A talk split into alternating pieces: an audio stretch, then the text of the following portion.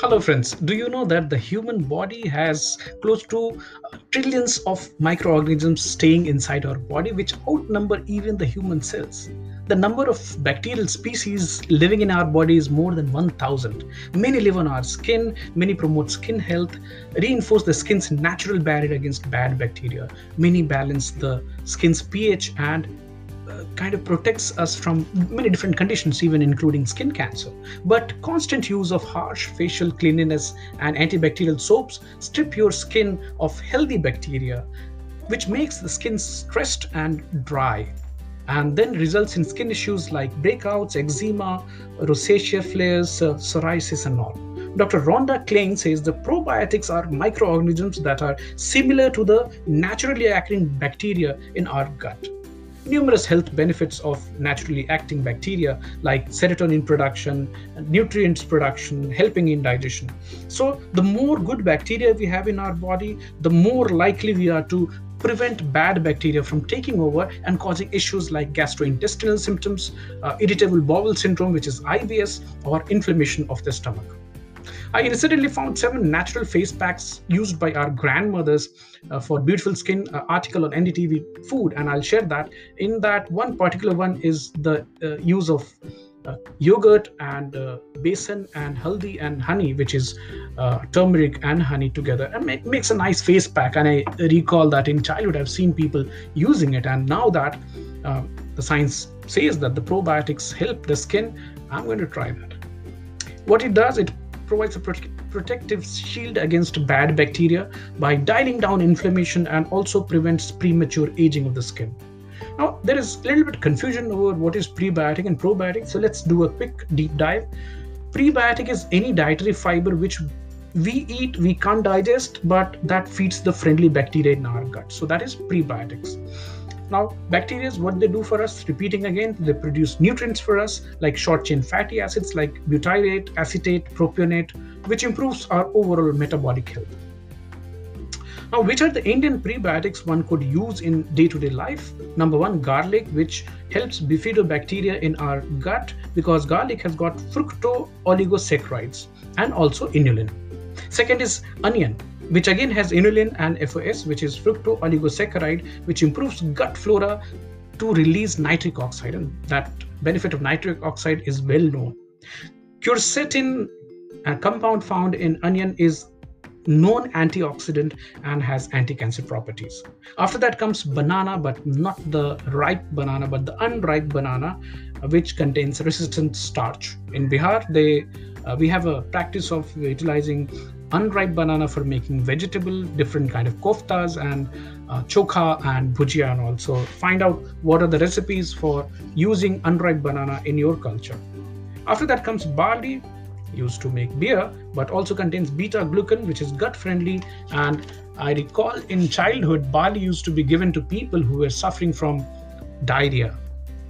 After that comes oats which again contains beta glucans, which is a resistant kind of starch, uh, which promotes healthy gut bacteria, lowers the low density cholesterol in the body, maintains blood sugar control, it reduces the risk of cancer. And as oats is slow in digestion, it helps control your appetite for long.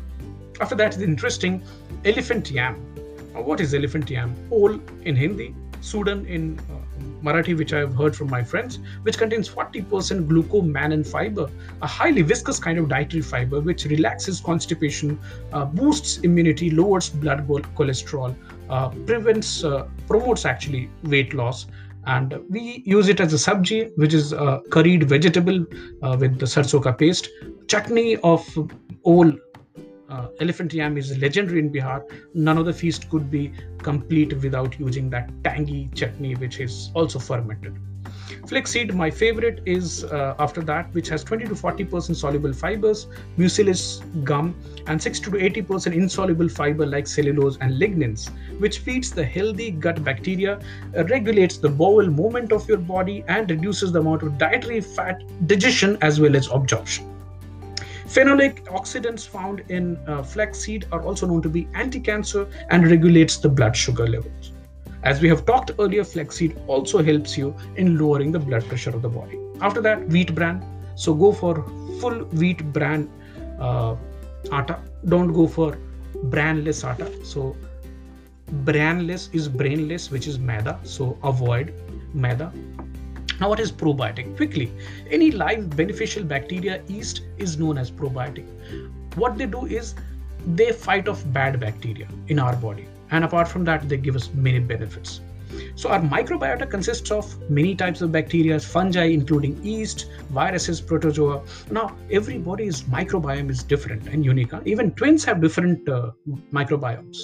So is every bacteria a probiotic? No For a microbe to be probiotic, it has to survive in your intestine and after being eaten, it has to have proven health benefits and it should be safely consumed by us. Now question where does this probiotics reside in our body? So gut of course पेट में तो रहते हैं. After that uh, probiotic bacteria and other organisms are found in our mouth, vagina, urinary tract, skin and even in lung.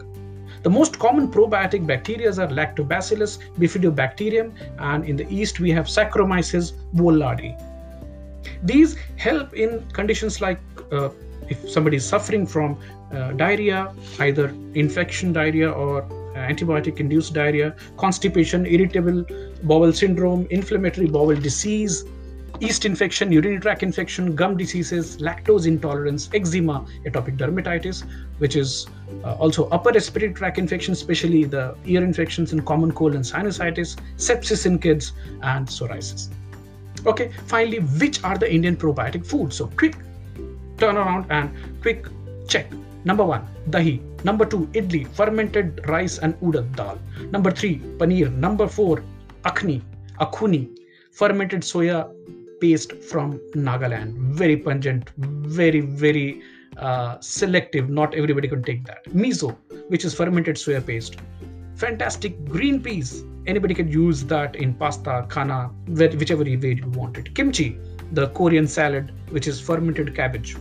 Pickles and pickle, not any other pickle, but pickle which are fermented. And I can't forget, but uh, remember my dadi and mama's uh, recipe of barobar, wherein we mix garlic, ginger, uh, elephant yam, mirchi, green chilies, and uh, lots of sarson ka which is mustard oil, and that. Then it's kept in uh, sunlight and also shades. And a couple of days later you have fermented tangy spicy barobar achar ready for you. After that comes buttermilk. Fantastic uh, kachi beer uh, use that. And so these were some of the uh, pre and probiotic food which we could use in our day-to-day life to improve not only our skin health gut health but overall health and immunity. Hope you enjoyed the episode. Here is Indie Masala signing off for today. Indie Masala more life every day. See you in the next one. Bye